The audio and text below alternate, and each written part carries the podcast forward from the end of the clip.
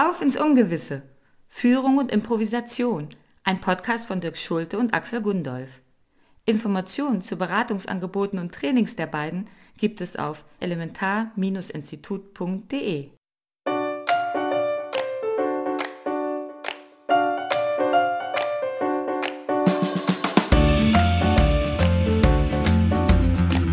Das Leben ist nicht vorhersehbar und nichts passiert so, wie wir es geplant haben. Schade, aber kein Problem. Denn es gibt bereits seit Jahrzehnten eine Disziplin, die uns lehrt, flexibel und schnell auf das Ungewisse reagieren zu können.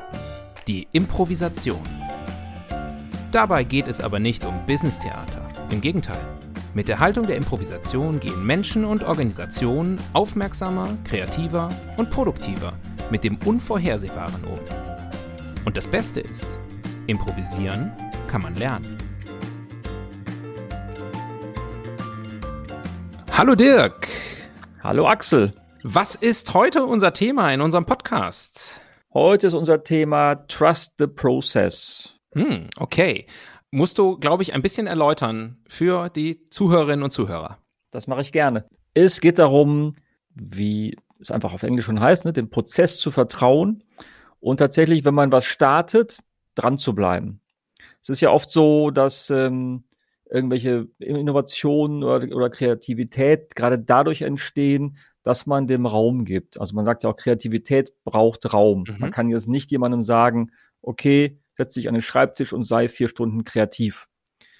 Und jetzt geht es darum, bei diesem Trust the Process geht es darum, in diesem Prozess drin zu bleiben und dem auch zu vertrauen, dass da irgendwas bei rauskommt und es nicht zwischendurch, wenn irgendwas vielleicht mal anders läuft, als man es dachte, oder weil vielleicht am Ende was rauskommt, was man nicht erwartet hat, das dann abzublocken oder rückgängig zu machen, sondern einfach darauf zu vertrauen, dass was Gutes entsteht. Teil von Trust the Process, also dem Prozessvertrauen, ist ja auch den Menschen zu vertrauen. Also die sind ja Teil des Prozesses. Das ist so meine Erfahrung auch, auch selber als, als Führungskraft wenn man das Gefühl hat, den eigenen Mitarbeiterinnen und Mitarbeitern nicht wirklich so richtig vertrauen zu können, dann ist das auch ein Stressfaktor, weil man will das ja eigentlich. Man wünscht sich das, dass man ein, ein super Team hat, wo man einfach sich blind drauf verlassen kann, im Grunde genommen. Und für mich ist so ein bisschen die Botschaft auch von dem, was wir heute in unserer Folge vermitteln wollen, dass man das auch kann ähm, dass man das einfach machen kann und sich, ja, das ist mein Ratschlag schon sozusagen vorab, das einfach mal auszuprobieren, sich überraschen zu lassen, denn das funktioniert. Das ist tatsächlich auch oft so ein Punkt, dass ähm, Geschäftsführer oder Führungskräfte das Gefühl haben, dass sie alles alleine machen müssen. Mhm weil sie einfach, weil es einfach so schwierig ist, was abzugeben, weil sie denken, die machen das ja sowieso nicht richtig. Aber genau das ist ja dann so eine Dynamik, aus, aus der man schwer wieder rauskommt, und wenn man die, den Leuten nicht vertraut und sie nicht auch mal machen lässt, dann demotiviert man die Mitarbeiter. Und äh, es gibt ja den schönen Spruch, man muss Mitarbeiter nicht motivieren, man kann sie aber durch sehr, sehr viele Sachen demotivieren. Wenn man einfach damit aufhört, ist schon sehr viel gewonnen. Mhm. Was wir ja jetzt auch gesehen haben in der in der Corona-Krise aktuell, was das Thema Vertrauen angeht, fällt mir das Thema Homeoffice ein. Das ist ja so ein Dauerbrenner-Thema schon seit langem gewesen, wo sich viele Unternehmensverantwortliche, verantwortlichen Organisationen schwer getan haben, ihren Mitarbeitern das sozusagen zu erlauben, immer mit dem Gedanken, dass man die ja dann nicht mehr so richtig kontrollieren kann. Und jetzt, äh, wo wir sehen, wo Leute gezwungen sind, sehr viel zu Hause zu arbeiten, da gibt's ja diverse Studien, die zeigen, das Gegenteil ist oft der Fall. Also das ist ja doch für manche wahrscheinlich so kontraintuitiv, ein bisschen überraschend. Es braucht nicht diesen Wachhund. Also Vertrauen ist gut und Kontrolle ist dann eben nicht besser, sondern schlechter vielleicht. Und das Schöne ist ja, man braucht ja nicht Homeoffice, um den Leuten zu vertrauen. Man kann den Leuten ja dann auch vertrauen, wenn sie da sind.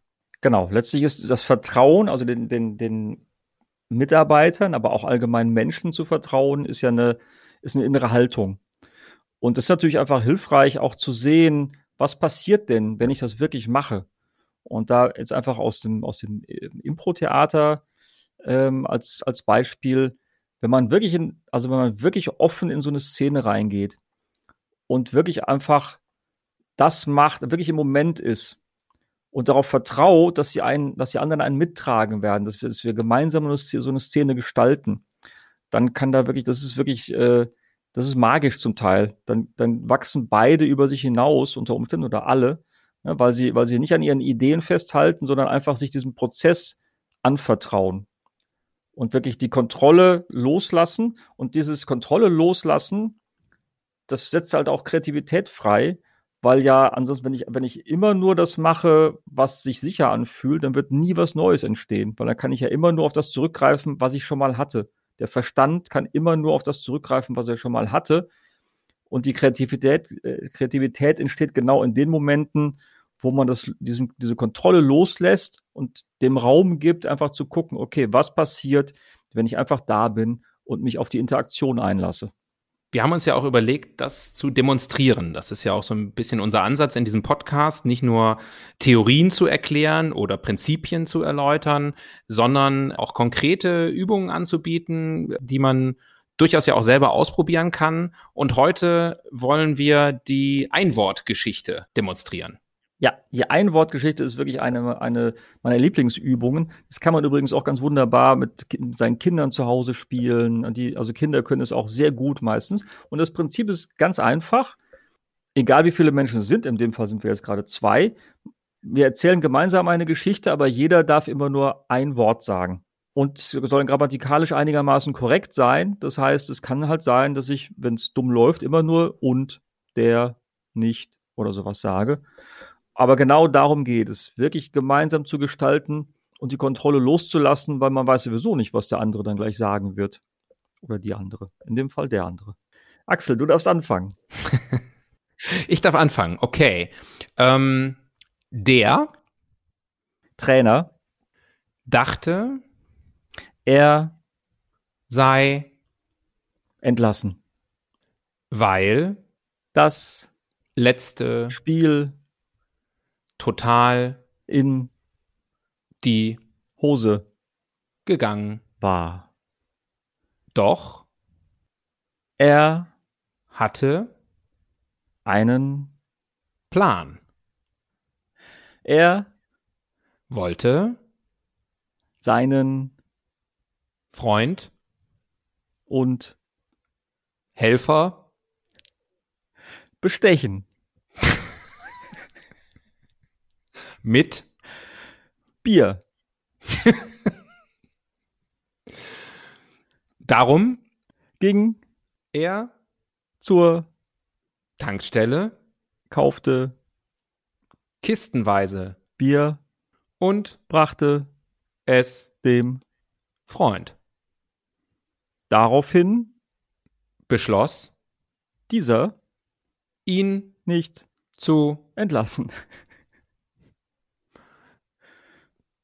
Leider starb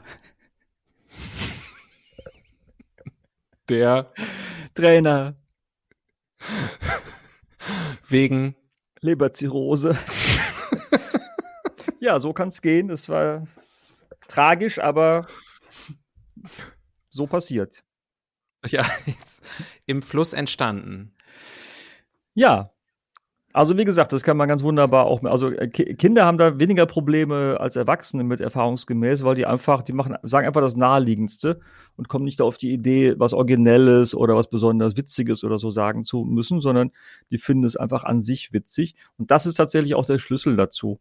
Nicht originell sein zu wollen, sondern wirklich einfach da reinzufühlen, was braucht das hier? Was braucht der Prozess? Was braucht die Geschichte? Was ich an der Übung auch besonders toll finde, ist tatsächlich, dass jeder Plan, den man da äh, zwischenzeitlich entwickelt, äh, im Normalfall mit dem nächsten Wort hinfällig ist und äh, man wirklich nur auf den Prozess und auf die Regel dieser Übung vertrauen kann, dass da irgendetwas draus entsteht und auf das Gegenüber, dass das Gegenüber eben auch entsprechend mitmacht. Und wenn das funktioniert, entsteht immer irgendwas mindestens Lustiges, Originelles und manchmal eben auch, wie in unserem Fall, leicht Tragisches. Ja, und es entsteht, entsteht immer was, wo, wo man alleine oder wo Frau alleine nicht drauf gekommen wäre, tatsächlich, weil es nimmt immer irgendeine Wendung an irgendeiner Stelle. Und wenn man sich darauf einlässt, dann äh, geht es in irgendeine Richtung, wo niemand alleine hingegangen wäre sonst. Mhm. Wenn man das jetzt in der Organisation wirklich anwenden will, in Fällen, wo es nicht um originelle Geschichten nur geht, sondern zum Beispiel auch wirklich um, um größere Entscheidungen. Dann gibt es als Beispiel das Prinzip des konsultativen Einzelentscheids. Das finde ich auch verdeutlicht eigentlich dieses Trust the Process ganz schön. Ganz kurz gesagt ist das eine Entscheidungsmethode, wo man im, in der Gruppe, die an dieser Entscheidung beteiligt ist, sich auf tatsächlich eine Person einigt und sagt, das ist der Entscheider oder die Entscheiderin und auch wirklich festlegt, dass diese Person die Entscheidungsmacht am Ende hat. Da wird also auch am Ende nicht noch eine Diskussion gemacht, sondern diese Person entscheidet. Das Besondere ist, der muss sich auf dem Weg dahin von den relevanten Personen beraten lassen.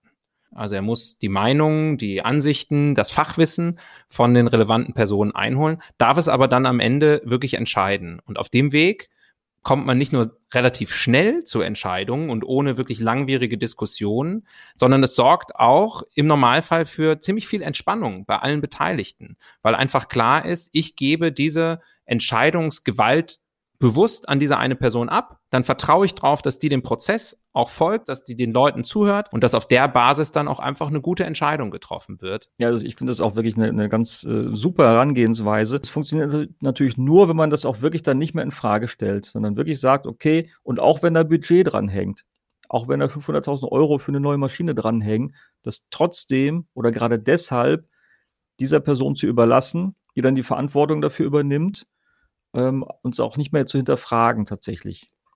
Wenn der Prozess genauso gelaufen ist, also dem Prozess dann auch der, an der Stelle zu vertrauen. Mhm. Jetzt ist ja Vertrauen ein, ein Wort, was äh, auch im heutigen Business-Alltag immer sehr schnell, ja, womit sehr schnell um sich geworfen wird. Wir brauchen Vertrauen. Es gibt ja aber auch immer wieder Dinge, die das schwer machen, dieses Vertrauen aufzubringen. Auf jeden Fall. Also es ist natürlich erstmal dieses Bedürfnis nach Kontrolle, das äh, haben ja, also ich kenne niemanden, der das nicht hat an bestimmten Stellen. Und da wirklich das, das an bestimmten Stellen loszulassen und darauf zu vertrauen, dass die Menschen das nicht missbrauchen, dieses Vertrauen, die Mitarbeiter oder auch andere Menschen, sondern wirklich äh, darauf zu vertrauen, dass das funktioniert, das ist erstmal eine Hürde oder eine Schwelle, über die man muss. Deswegen ist es wahrscheinlich auch sinnvoll, wenn man sowas einführt in der Firma, so einen konsultativen Einzelentscheid beispielsweise, dann nicht mit einem 500.000 Euro Projekt anzufangen, sondern erstmal an, an kleinen äh, Stellen. Und das kann sowas sein, wie zum Beispiel, wer räumt die Spülmaschine ein und aus? Oder solche Geschichten. Ne? Also um da die, die Eigenverantwortlichkeit der Mitarbeiter einzuladen, das aber auch mitzuteilen und dann zu gucken, wie funktioniert das. Und dann Stück für Stück immer mehr Kontrolle abzugeben. Mhm. Ist ein schönes Beispiel. Also ist tatsächlich aus einem Coaching-Prozess so gesehen. Also das hat, das war der Anfang von der, von der Transformation eines Unternehmens. Das äh, fand ich sehr schön. Das ist auch, aber auch, ist auch wichtig, ne? Ja. Dann nicht direkt zu groß einzusteigen, weil das, das, dann bekommt man Angst möglicherweise, dass das nicht funktioniert. Ich glaube, was da auch hilfreich ist, um dieses Vertrauen aufzubauen, ist einfach mal das eigene Menschenbild sich anzuschauen. Und da gibt es die, die sogenannte XY-Theorie, die ist schon ziemlich alt, nach Douglas McGregor, die von X-Menschen und Y-Menschen spricht. Und die X-Menschen sind die, die ja doch dann relativ viele Führungskräfte, ist so das Menschenbild, was die haben, dass die das Bild haben, diese, die Mitarbeiter müssen doch irgendwie, die brauchen einen gewissen Druck, die reagieren nur auf Vorgaben, Zielsetzungen, da muss eine Belohnung ausgesprochen werden, ein Bonus zum Beispiel. Und das Y-Menschenbild, der Gegensatz dazu, ist die Annahme, dass die Mitarbeiter einfach aus sich heraus intrinsisch motiviert sind und man ihnen deswegen nur äh, ja den nötigen Spielraum, den Handlungsspielraum geben muss, das Vertrauen in die Menschen, in den Prozess, den, den man vielleicht mit aufgesetzt hat.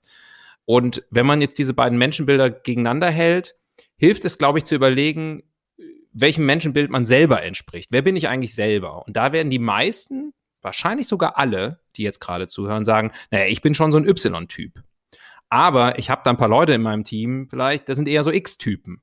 Wenn man jetzt aber einfach nur das kurze Gedankenexperiment mal sagt, wenn jeder von sich erstmal sagen würde, ich bin so ein Y-Typ, wo kommen diese ganzen X-Menschen her, die dann zufällig im eigenen Team gelandet sind? Also es zeigt so ein bisschen, wie absurd eigentlich der Gedanke ist. Man müsste Mitarbeiter durch Vorgaben, durch Kontrollen, durch, durch Belohnungen in eine bestimmte Richtung bringen, anstatt einfach zu sagen, wir überlegen uns, wie wir es machen wollen und vertrauen dann darauf, dass wir das alles gemeinsam schon gut hinbekommen.